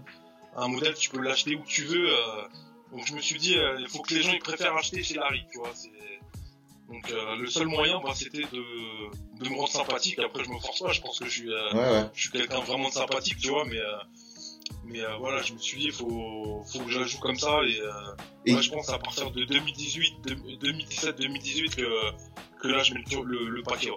Ok, donc, ça, ouais, sur un, un laps. de- Bon, en gros, tu as construit tout ça, donc tu t'appuies quand même sur une base solide de, de ce que tu as déjà construit, tes contacts, tout toute ta clientèle, mais là, tu, le professionnalises d'une autre manière en te mettant en avant et en ayant un plan marketing qui est différent. Est-ce que ça, venant de, venant, maintenant qu'on connaît ton background, est-ce comment comment se fait cette, comment t'apprends justement ce truc de marketing? Je m'explique, moi je le et puis spécialement tu vois des gens de notre âge même si je suis un peu plus vieux donc c'est encore c'est encore plus euh, c'était encore plus difficile pour moi mais justement ce ce fait que nous étant jeunes il n'y avait pas forcément internet réussir à s'adapter pour aujourd'hui utiliser cette, cet outil-là qui pour les jeunes est quelque chose de naturel, mais pour nous ne l'était pas. Est-ce que toi ça a été le même cas? Et comment tu as réussi justement à apprendre à manipuler, à utiliser ce, ce, cet outil, tu vois, et tout, tous ces tricks de, de, marketing. Il y a des gens qui vont à l'école pendant, pendant des années pour les apprendre, ces trucs-là. Comment tu as réussi justement à faire ça? Il y a des gens qui t'ont aidé, ça s'est fait naturellement? Alors je, je, suis vraiment euh, là-dedans, je suis vraiment autodidacte. Je me mhm. suis dit, je vais aller, euh, je vais aller à, à, ma façon et euh, je vais essayer de prendre vraiment le truc à, à contre-pied. Je sais que par exemple, les, euh, je sais dans Maintenant, ça s'est vraiment démocratisé, mais à un moment donné, dans la dans l'industrie de la sneakers, on était vraiment les, euh, le, le, mouton noir euh, du troupeau. C'est euh, les, les, marques qui nous appréciaient pas spécialement. Les, on était mal vu aussi des même des, des, gens qui nous achetaient des baskets parce que on leur prend on prend un truc pour leur revendre trois quatre fois plus cher. Donc c'est pas c'est pas cool. Mm-hmm. Et, et, moi, en fait, je me suis dit, je vais, je vais prendre le truc à contre-pied. Tu vois, comme le, de même de base, tu vois, le, le truc avec la barbe je, je, me, je, me, suis dit, je vais en faire un truc de, de sympathique. Je me suis, Dans tous les cas, à chaque fois, je me disais, faut que je transforme le bronze en or, tu vois, comme. Euh... Mm -hmm. ah, je, me rappelle plus de, de, du truc là, de bronze en or, bref. le truc mythologique ou quoi, je sais pas. Ouais, voilà, voilà un peu ça, ouais. Ah, ok. Et, euh, et en fait, j'ai joué sur tous les. Euh, j'ai joué sur tous les codes, tu vois. Il y avait le truc euh, I'm, euh, I'm Reseller, Don't Panic, tu vois. Je, je faisais des, euh, je faisais plein de petits trucs comme ça et ça, bah, ça a plu, tu vois. Les gens, à un donné, ils se sont dit, euh, ils se sont dit, ouais, mais en fait, il, le gars, le gars, il est cool, il fait quelque chose qu'il aime bien. Il, euh, il, y a plein de gens qui ont, qui ont adhéré comme ça. Et, euh, après, ouais, j'ai mis, j'ai vraiment mis le turbo. J'ai vraiment mis le turbo sur les réseaux sociaux. Je, bah, bombardais vraiment tous les jours. Je faisais 3-4 posts. Je faisais, et après, maintenant, il après, il y a eu YouTube où j'ai je me suis dit je vais euh, je vais essayer de proposer aussi un contenu euh, un peu différent que de faire des unboxings de basket euh, où ça y en a par milliers sur sur YouTube tu vois. Je vais faire un truc un peu différent quand même. Alors explique justement quel est qu'est-ce que tu fais exactement. Il y a, je sais qu'il y a ce, ce concept des enchères aussi. Et Deuxième question associée à ça, c'est est-ce que toi tes refs, justement par rapport à ton, marketing, à comment tu, fonctionnes, est-ce que tes refs viennent des States? Est-ce que tu regardes des trucs sur YouTube euh, de, mecs, de mecs aux États-Unis? Ou est-ce que c'est vraiment c'est du français, c'est, ça vient que de toi? Moi, je, je regarde pas spécialement, j'ai pas spécialement de, de référence, okay. mais par contre, dans, dans l'attitude, je me, bah, je me suis beaucoup inspiré même euh, quand j'ai, quand on a créé le premier shop, euh, je me suis beaucoup inspiré de ce que j'avais vu euh, notamment à New York. Okay.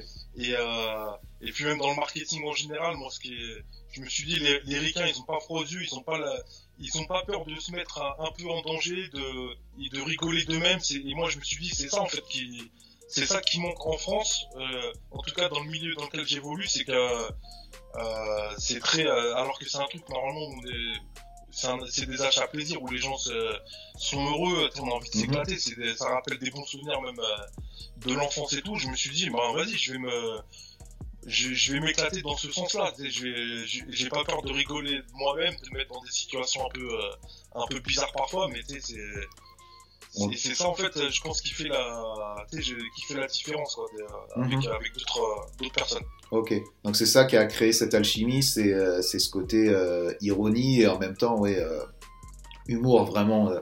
donc tu te prends pas au sérieux, les gens le voient et ils se sentent à l'aise et, et, voilà, ils viennent, ils viennent te voir. Exactement. Voilà. Et, et on puis en étant, on, malgré tout, en étant, on, on, se marre, on rigole et tout, mais par contre dans le taf, on est, on est ultra, ultra carré, ça c'est ça, c'est très important aussi, ouais. Bien sûr, et ultra pointu euh, par rapport à ce que vous proposez. Ouais, exactement. Et puis on a, moi comme euh, je dis souvent même à, à, mes clients, je leur dis, euh, on a, et même à toute l'équipe qu'on a, tu vois, et même ça revient même à, à l'époque du graffiti et tout, c'est que toute l'équipe maintenant que j'ai, c'est c'était pas une, c'est pas que j'ai pas que des vendeurs en fait. J'ai un, j'ai un, j'ai un crew, j'ai un groupe, tu vois. J'ai, et, et on est tous, on est tous dans ce, dans ce mood là. Et on, et puis euh, on a, on est des encyclopédies de la basket. On a, Mhm. comme je dis à mes clients, même si vous partez pas avec une paire de baskets, bah vous repartez avec une anecdote sur une paire. Vous, vous repartez pas sans rien en tout cas. C'est, Et justement, tu as construit ça, tu le dis, avec ce team. Quand je vois tes vidéos, tes trucs, t'es pas tout seul à faire une vidéo, on est bien d'accord, c'est toi la figure euh, euh, emblématique ou, ou euh, du truc, mais derrière, tu as des mecs qui filment, je vois que tu as de plus en plus de- d'effets spéciaux un peu euh, à la cool, des trucs et tout. Tout ça, ça se, ça se prépare. Comment justement, quel est ton team et quelle est leur fonction, tu vois ce que je veux dire? Alors euh, dans l'équipe, euh, comme je te disais, on est on est neuf répartis sur. euh, bon, maintenant on a trois magasins Ok, et, euh, et en gros euh, bah, tous nos magasins. Après ça c'est aussi une stratégie commerciale et, et marketing, c'est que nos magasins ils sont tous euh, collés les uns aux autres. On a dès que nos voisins ils ont déménagé, d'autres commerçants, on a en fait on joue un peu au Monopoly on va dire. Euh, on a un shop au 65, on en a un autre au 63 et on en a un autre qui fait face dans la même rue euh, au 70. Alors quel est l'intérêt de, de faire ça justement? Quel est l'intérêt d'avoir trois petits shops plutôt qu'un grand shop? Alors en fait, on a trois shops pour pour euh, pour que nos clients quand ils viennent, c'était vra- vraiment proposer un, un truc vraiment différent à nos, à nos clients, c'est que euh, l'expérience client pour nous c'est euh, grave important, surtout euh, dans une ère euh, sur internet, tu peux trouver toutes les paires qu'on vend, tu Bien peux sûr. les trouver sur internet même parfois même moins cher, Mhm. ça, ça peut arriver. Mais pour une vraie expérience client, moi je veux que quand ils viennent chez Larry, c'est comme s'ils venaient chez, chez Euro Disney, tu vois. C'est, on a vu que, les baskets marchaient bien, juste en face, on a ouvert, euh, on a ouvert Larry et la chocolaterie. On est toujours dans le délire euh, en reprenant avec Larry. Et Larry et la chocolaterie, c'est une, euh, c'est une épicerie américaine et japonaise. En fait, dedans, tu retrouves euh, euh, des boissons des US, des boissons du Japon. euh, Ok. des Fanta, des Fanta, des goûts de ouf, euh, Toujours le même concept d'avoir des trucs euh, rares. des trucs qu'on trouve pas ailleurs, des Ouais. trucs rares et, euh, ça en fait euh, pour euh, par- parler vite fait de Larry et la chocolaterie. euh, souvent, bah, quand on faisait des voyages euh, bah, aux US notamment, euh, bah, dans la valise, on ramenait tout le temps des, euh, Bien sûr. des baskets, euh, des baskets et des boissons, des Ouais. M&M's euh, qu'on trouvait pas chez nous, tu vois. Mhm. Et on s'est dit, bah, en fait, on va faire, les gens ils vont même plus avoir besoin euh, quasiment de se déplacer pour euh, pour avoir ce petit kiff, tu vois. Mhm. Et du coup, les gens qui viennent euh, ben, pour la basket, ils viennent, ils viennent faire un tour à Larry et la chocolaterie et euh, et, euh, et l'autre et inversement, tu vois. On se donne de la force. euh, chaque chaque shop se donne de la force en fait. Ok, ok. Je croyais que c'était trois shops de, de sneakers, c'est pour ça que je, je me demandais quelle était la stratégie. Mais effectivement, si tu as, si as ça, ok, je comprends mieux. Et, Et- du coup, et du coup, l'autre shop qui s'appelle euh, qui s'appelle Larry les bons tuyaux, c'est euh, là cette fois-ci on a on a fait un shop où on vend des paires qui sont euh, qui sont portées dans un très bon état. C'est maintenant les gens achètent tellement de paires de baskets, on a fait ce constat-là. Il y en a, ils vont acheter une paire de baskets, ils vont faire une photo pour Instagram et euh, ça, tu ça, ça, va, ça va retomber, ils vont vouloir acheter autre chose. Ok. Tu sais, C'est sou- c'est souvent ça. hein, c'est euh, dès que t'as ce que tu euh, dès, dès que t'as ce que tu veux, ben hop, tu repars directement à la chasse à autre chose. Tu vois. Bien sûr. Et, Le kiff, c'est c'est de l'avoir, c'est pas de c'est pas de l'utiliser. le kiff, c'est les préliminaires après, quasiment, Ah, ok. tu vois. Ok, ok. Et, euh, et souvent, bah, du coup, les gens ils vont faire une photo avec et ils vont se dire Ah, bah maintenant, j'aimerais bien la revendre euh, pour ma- pour euh, m'acheter autre chose et tout. D'accord. Et donc, nous, euh, dans notre shop, c'est de la, de la seconde main, même si c'est des baskets. C'est des paires qui sont, on revend des paires qui sont euh, portées, mais dans un très bon état. Mhm. Et on a, et on a un grand comptoir euh, en mode euh, euh, prêteur sur gage un petit peu. On a fait même une déco avec des grilles et tout. euh, et euh, où les gens viennent directement, euh, maintenant c'est c'est même notre source d'approvisionnement principale, où les gens viennent nous vendre et euh, viennent nous faire du dépôt-vente directement dans cette, dans cette boutique-là en fait. Ok. Ok. D'accord. Donc c'est vraiment trois euh, trois identités euh, différentes, quoi. Trois trois Ouais, concepts qui, se, différents. bah, qui se complètent en fait. Mais Exactement. ouais, c'est- Ouais. ouais. Ok. Et ça, tu me dis le premier shop, vous l'avez ouvert il y a il y a à peine trois ans, c'est ça? Il y a trois ans exactement. Ok. Il y a trois ans. Donc et, entre et là, pour l'instant, chaque année, on a ouvert un, on en a ouvert un, un autre et on essaye de, d'être dans, d'être dans cette dynamique de pas rester euh, de pas rester sur nos acquis tu vois parce qu'on peut Mm. on peut vite s'endormir se dire bah ça marche c'est cool et euh, et c'est euh, bah, c'est là que je pense euh, je pense on meurt quoi on peut on peut mourir facilement euh, Ben, si on reste euh, Ouais. sur nos acquis comme ça quoi c'est important justement de garder ce truc en tête, c'est-à-dire que actuellement, comment ça fonctionne, tout bouge extrêmement rapidement. Donc effectivement, la clé c'est toujours s'adapter tout le temps. Et j'ai l'impression que bah, déjà c'est très c'est fort que tu l'aies en tête parce que parce que c'est là où justement si, si tu es trop statique, si tu crois que tu es arrivé parce que parce que tu as fait t'as fait quelque chose, il y a un nouveau qui va arriver très très très rapidement. Et si t'es pas Ouais, mais ouvert à, à ça, euh, bah, c'est une défaite qui s'annonce. euh, qui s'annonce. Je pense que les meilleurs dans n'importe quel business, que ce soit la musique, que ce soit l'art, que ce soit tout, il faut s'adapter. Il faut être là. Il faut voir qui sont les jeunes qui qui amènent la vibe. Il faut il faut il faut être présent. Il faut être curieux quoi. C'est ce que ce que vous faites a priori. Exactement. Euh, oui, bah, nous, on essaie de vraiment s'adapter en, en temps réel parce que maintenant, ça va vraiment euh, très très vite. Mhm. Et au-delà de ça, c'est que euh, bah, maintenant, on a, on a un certain âge. Tu vois, j'ai 42 ans, mais euh, il y a des trucs, ça va me passer sous le nez. Pour moi, je vais, euh, je vais pas, pas capter que ça peut, euh, Bien sûr. ça peut faire kiffer un, un petit jeune de 20 piges, tu vois. Et c'est pour ça aussi que dans, bah, dans l'équipe, on a aussi des, euh, des, euh, des plus jeunes, tu vois, qui ont la, qui ont la vingtaine, et c'est eux qui nous mettent la puce à l'oreille. euh, D'accord. ouais les gars il y a ça il y a ça c'est euh, ça c'est vraiment vraiment important de de pas rester qu'entre euh, un peu vieux euh, vieux rabougris tu vois Bien sûr. Ouais, c'est important d'avoir ça en tête. C'est super important. sang d'avoir neuf ça en tu vois c'est grave important. Et là, tu vois ça comment justement Tu vois, tu la vois comment votre évolution là C'est quoi là, là, tu me parles. On a ouvert euh, bah, tous les ans un nouveau shop. Comment tu vois ça dans tes rêves les plus fous Euh, Quel est euh, nous dans les dans nos dans nos rêves dans nos et puis dans nos objectifs on essaye de on essaie vraiment à chaque fois de, de se projeter de pas dans ma tête que ce soit mes associés ou moi on est on est déjà à, deux- dans à 2022 2023 tu vois Mhm. on essaie d'anticiper vraiment on est tout le temps dans l'anticipation et en gros nous euh, nous là on bosse pour euh, pour éventuellement des franchises mais pareil ça c'est euh, ça faut faut vraiment faire attention parce qu'une franchise ça peut te ça peut te couler très rapidement si c'est mal mal géré Ok. et, et aussi continuer pareil dans nous on est vraiment attaché à notre à notre quartier tu vois on est à, on est à on est dans le marais mais dans le haut du marais à à 200 mètres de République tu vois D'accord. Euh, dans une petite euh, dans une petite rue euh, mais euh, une rue qu'on a fait euh, qui a évolué tu vois. C'est une rue vraiment qui commence à à bien bouger et tout.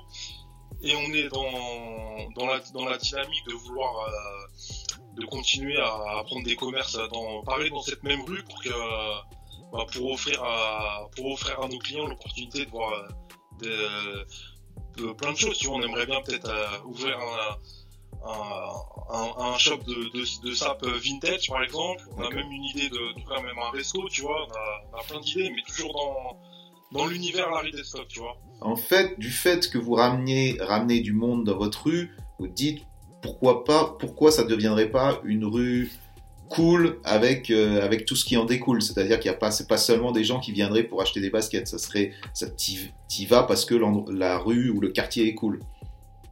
Exactement. Bah, et même là, en fait, on se rend compte que il y a même des gens qui viennent à, qui viennent à notre à notre shop. C'est un lieu euh, de rendez-vous, même si parfois ils vont rester 5 minutes à- dans, dans le shop, Mhm. mais ça leur permet de se rencontrer, de d'échanger en tant que passionnés. Tu vois, comme euh, bah, comme à l'époque peut-être des euh, des magasins de pour le graphe, des magasins. de-. Tu vois, c'est ça peut être le magasin, ça peut être le- un lieu de rendez-vous, un Bien truc sûr. comme ça, tu vois. Bien sûr, bien sûr, bien sûr. Ah, Et on, et on s'est dit, on va. Euh, les gens, euh, on a beaucoup de gens qui viennent de province, bon, même, euh, même de l'étranger quand, quand on peut voyager. Et on s'est dit, euh, quand ils viennent, et ils viennent souvent de, de loin pour, bah, pour nous voir, pour passer un moment, même avec nous, tu vois, même quand ils viennent, les petits jeunes, ils font une photo avec moi, c'est, ultra kiffant, tu vois. Et on s'est dit, si tant qu'à faire, les gens ils sont là, bah, on va essayer de, on va essayer de, de continuer avec en gardant ce, en gardant les gens qui viennent nous voir. De, s'ils aiment la sape, euh, ils, ils ont une paire de baskets, ils vont peut-être aimer aussi euh, se saper, là, avoir la sape qui va avec. Ils vont vouloir, euh, ils vont vouloir peut-être manger un truc euh, qui va les faire kiffer aussi, tu vois, sûr, dans, bien un sûr. peu dans le délire, un peu différent bien tu sûr. vois, et, euh, plein de trucs, quoi. C'est- Ah. euh, Ah, mais c'est smart choice. Et, et votre, la mairie de votre quartier, là, elle vous soutient ou quoi par rapport à, à cette idée de dynamiser votre rue? Ah, on n'a pas, on n'a pas vraiment de, de rapport avec, euh, avec la mairie. On a- ne l'attend pas, on n'attend pas en plus. Non, je rigole, je rigolais un peu là. Je me, je me doutais un petit peu de, je me doutais un petit peu de ça. Mais c'est cool. malheureusement, c'est- ils sont pas trop dans cette dynamique-là. Ouais, j'imagine, j'imagine Ouais. justement quoi. Mais euh, ouais, c'est super intéressant comment tu as réussi à, à monter ce business et en, en, en relativement euh, courte durée que ça, ça, ça a quand même bien explosé. Mais comme on a dit, euh, voilà, c'est tout ton parcours et tout ce que tu avais construit avant qui a permis maintenant, c'est le, c'est le haut de l'iceberg, ce que, ce que l'on voit aujourd'hui. Mhm. Bah souvent, il y a, je reçois beaucoup de messages de, de petits jeunes. Dis-moi comment on peut faire pour ouvrir un, un shop, pour euh, faire ce que tu fais et tout. Mais euh, en fait, il- bah, comme souvent, même des artistes ou des ou d'autres entrepreneurs et tout, c'est les gens, ils, ils voient que ils voient qu'une partie, ils voient pas. Ils, ils voient jamais. Moi, ils me voient tout le temps en train de me marrer, de faire le, le fou et tout. Mais il y a des moments où ça où ça se marre pas, ça bosse, ça bosse sec, tu vois, ça.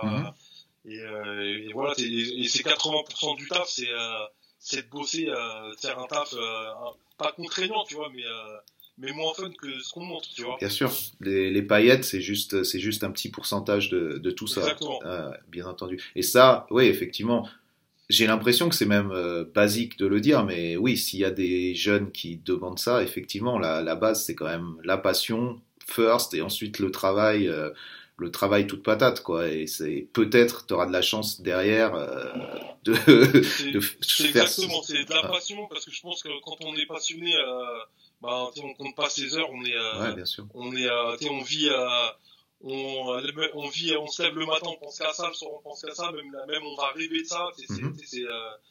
euh, vraiment, c'est un truc qui nous, euh, il nous tient au quotidien, tu vois. C'est, tu pourrais, euh, tu peux bosser euh, 7 sur 7 presque et tu vas même pas t'en, rendre compte parce que c'est, euh, c'est le truc euh, qui te motive, euh, qui te motive tout le temps. C'est vraiment c'est la passion et le, et le travail. Tu vois, il y a pas, il y a pas de secret. C'est pour moi c'est les deux. Euh, les deux ingrédients qui font que tu peux euh, tu peux réussir et, euh, et puis c'est l'acharnement tu vois c'est euh, Bien sûr. bien évidemment tu vas oh, tu peux te manger des, euh, des murs tu vois mais il faut faut juste se relever te, te dire bah là j'ai perdu mais c'est j'apprends de mes erreurs et vas-y je continue J'ai- faut pas y aller peut-être non plus tête baissée faut mais euh, faut faut y aller tu vois faut et puis faut pas se faut pas se laisser démotiver par des gens qui qui vont dire euh, tu peux pas tu Mhm. contente-toi de ça. t'sais, faut pas se contenter, faut, faut, faut y aller à toute, à toute patate, quoi. Il y a. Est-ce que ça, c'est encore vrai, justement? J'ai l'impression qu'il y a une sorte. Il y avait, en tout cas à Paris ou en France, une, une sorte de mentalité un peu, justement, ce dont on parlait au début, tu vas pas réussir, tu te- une sorte de mentalité un peu pessimiste euh, par rapport à, à tout, tu vois? Au contraire des States, où moi maintenant je peux comparer les deux, les deux mentalités, où justement là c'est le contraire, c'est tu peux y arriver, tu vois, une sorte de, de ultra euh, positivité par rapport à l'entrepreneuriat, par rapport à, à plein de choses, qui est pas forcément, euh, tu vois, qui est pas forcément réaliste parce que parce que euh, comme on en a parlé, euh, monter une entreprise, faire euh, faire des projets, ça demande du temps, ça demande aussi de l'argent, de l'investissement, des risques, blablabla. Mais quand tu mets les deux comparés, euh, au state, même le, le pauvre, le mec qui est dans son quartier de merde, le Mexicain qui a pas de, qui a, qui a aucun espoir, euh, tu vois, concret sur le papier, qui n'aurait aucun espoir, il va toujours avoir cet état d'esprit où le mec va être là, ouais, ouais, viens, on fait ça, viens. on fait- Et ça, je le ressens tout le temps, mais tout le temps, tout le temps, tout le temps. Ah, Les mecs, sûr, tu vois, et en France, et en France, j'ai l'impression que c'est le contraire. J'ai l'impression que c'est une sorte de se dire, ou c'était, tu vois, se dire, de toute façon, on va pas y arriver, de toute façon, vaut mieux se trouver un plan euh, plus, euh, plus sûr, ou tu vois ce que je veux dire, mais en même temps, en étant un petit peu euh, dégoûté parce que les autres vont réussir et moi je réussis pas, tu vois. Est-ce que ça, ça y est encore? Est-ce que toi tu le ressens encore ce truc-là que moi je, je ressentais il y a 10 ans de ça? Ou est-ce que ça, ça a évolué avec les nouvelles générations, avec Moi, j'ai Internet avec l'impression, euh, j'ai l'impression que maintenant on est dans une ère de, de globalisation, tu vois. Maintenant, Mhm. c'est souvent même les, euh, les grandes villes du monde, elles se, souvent elles se ressemblent. Bien sûr, euh, bien sûr. elles se ressemblent beaucoup, tu vois. Il y a les, les, euh, même des petits magasins comme nous, c'est, euh, bah, c'est malheureux, tu vois, mais euh, et je pense que c'est ça aussi qui, est, qui fait plaisir aux gens, tu vois, c'est euh, c'est que les, les, petits magasins comme nous, ça n'existe quasiment plus, c'est on est dans une ère de globalisation, et du coup, euh, je pense que maintenant un jeune euh, un jeune de Paris ou un jeune de Los Angeles de, ou du de, ou de d'une autre capitale, c'est à peu près le même jeune en fait maintenant. c'est grâce, bah, c'est l'explosion d'internet tu vois c'est maintenant les gens ils sont euh, je pense que avec les réseaux sociaux euh, les infos qu'on a on les a tous en même temps. on, les a tous en même temps tu vois, donc, euh, et toi tu, tu penses que ça ça crée ça crée la même mentalité? Tu penses que tout le monde justement a la même mentalité?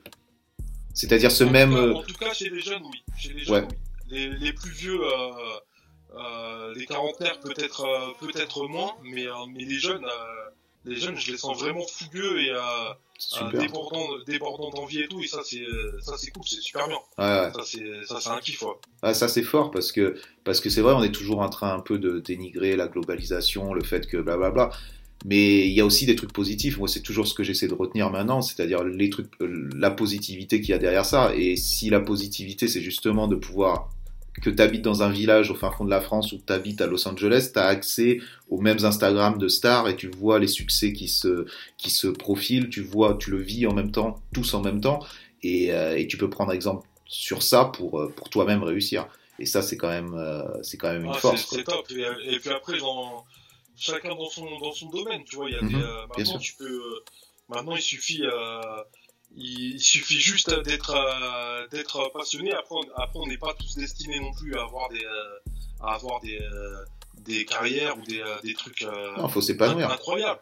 Il faut juste juste s'épanouir, juste mhm.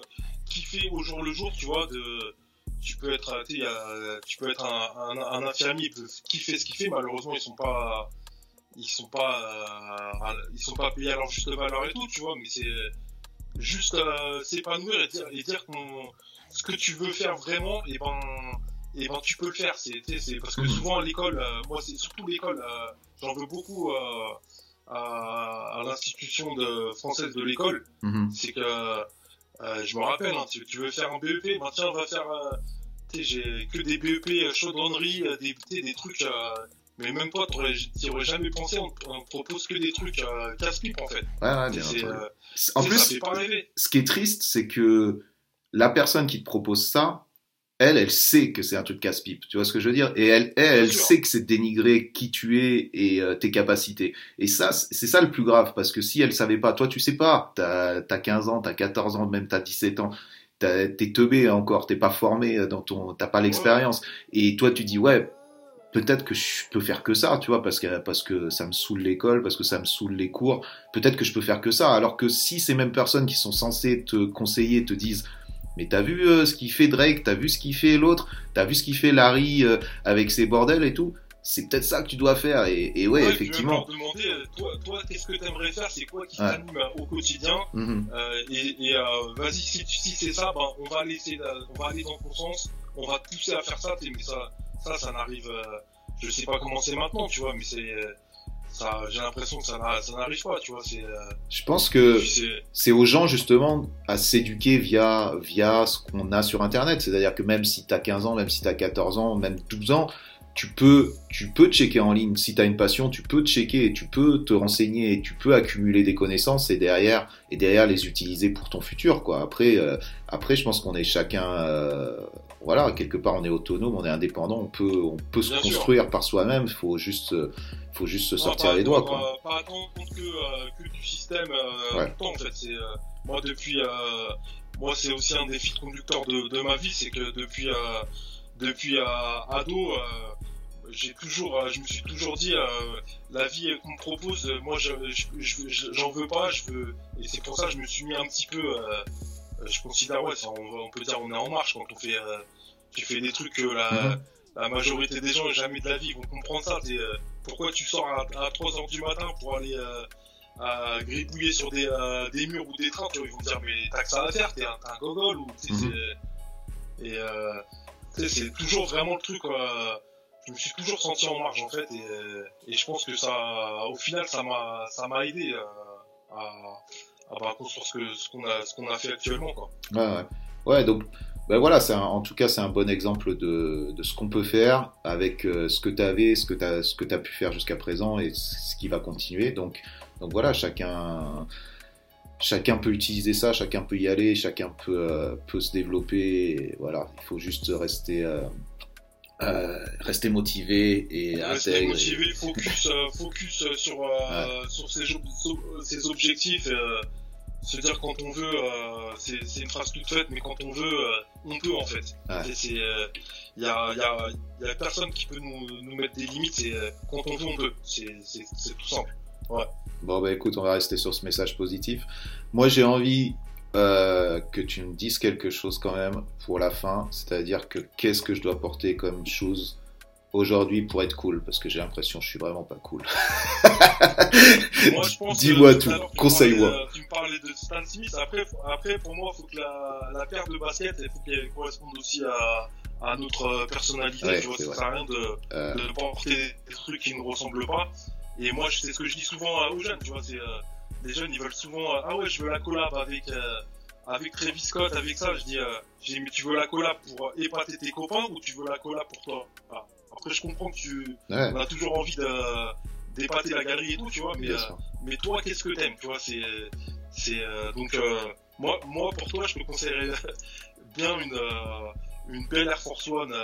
Air Force One, c'est un modèle, modèle classique, tu vois, et, une couleur unie, même une Air Force One blanche, tu vois, c'est, c'est, pour moi, c'est top. Bon, bah, je passerai, euh, prochaine fois que je suis à Paname, je passerai vous voir. Alors, vous m'en mettrez une de, de côté. Euh... une de côté. ça marche, ça marche. Avec le code euh, Coquin, t'auras moins 50%. Ouh, ok, ok. bon, je le note alors, le code Coquin. voilà.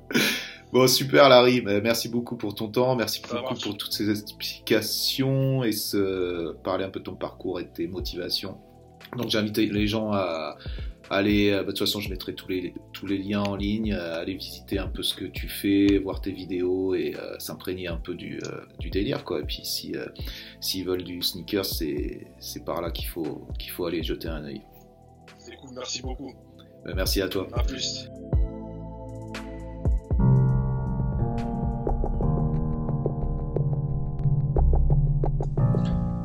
Voilà la fin du, l'épisode numéro 23 avec euh, Larry, Larry Deadstock. Je vous invite à aller regarder un peu euh, ce qu'il fait. Comme ça, vous allez mettre un peu une tête sur, ce personnage, sur ce parcours, toutes ces bonnes vibes. Euh, pour l'épisode 24, ça sera donc dans deux semaines, comme d'hab. maintenant, le RDV est pris les mercredis à 20h. L'épisode prochain, c'est Kig sort ou Sor et Kig. Il n'y a pas d'ordre. C'est ce duo euh, de vandales parisiens qui, qui opère depuis euh, pas mal de temps. Je pense qu'il y a, j'ai reçu pas mal de messages par rapport à ça et les gens, les gens attendent avec impatience cet épisode-là.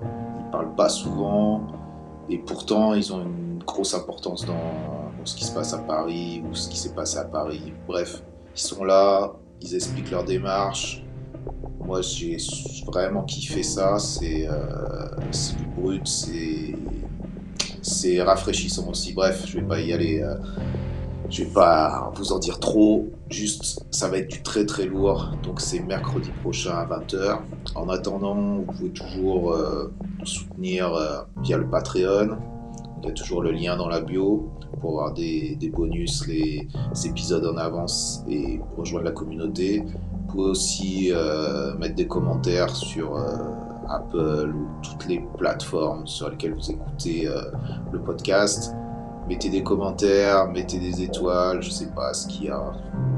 Vous y allez, en tout cas, dès que vous dites quelque chose, vous participez, voilà, ça aide un peu plus le podcast pour se développer.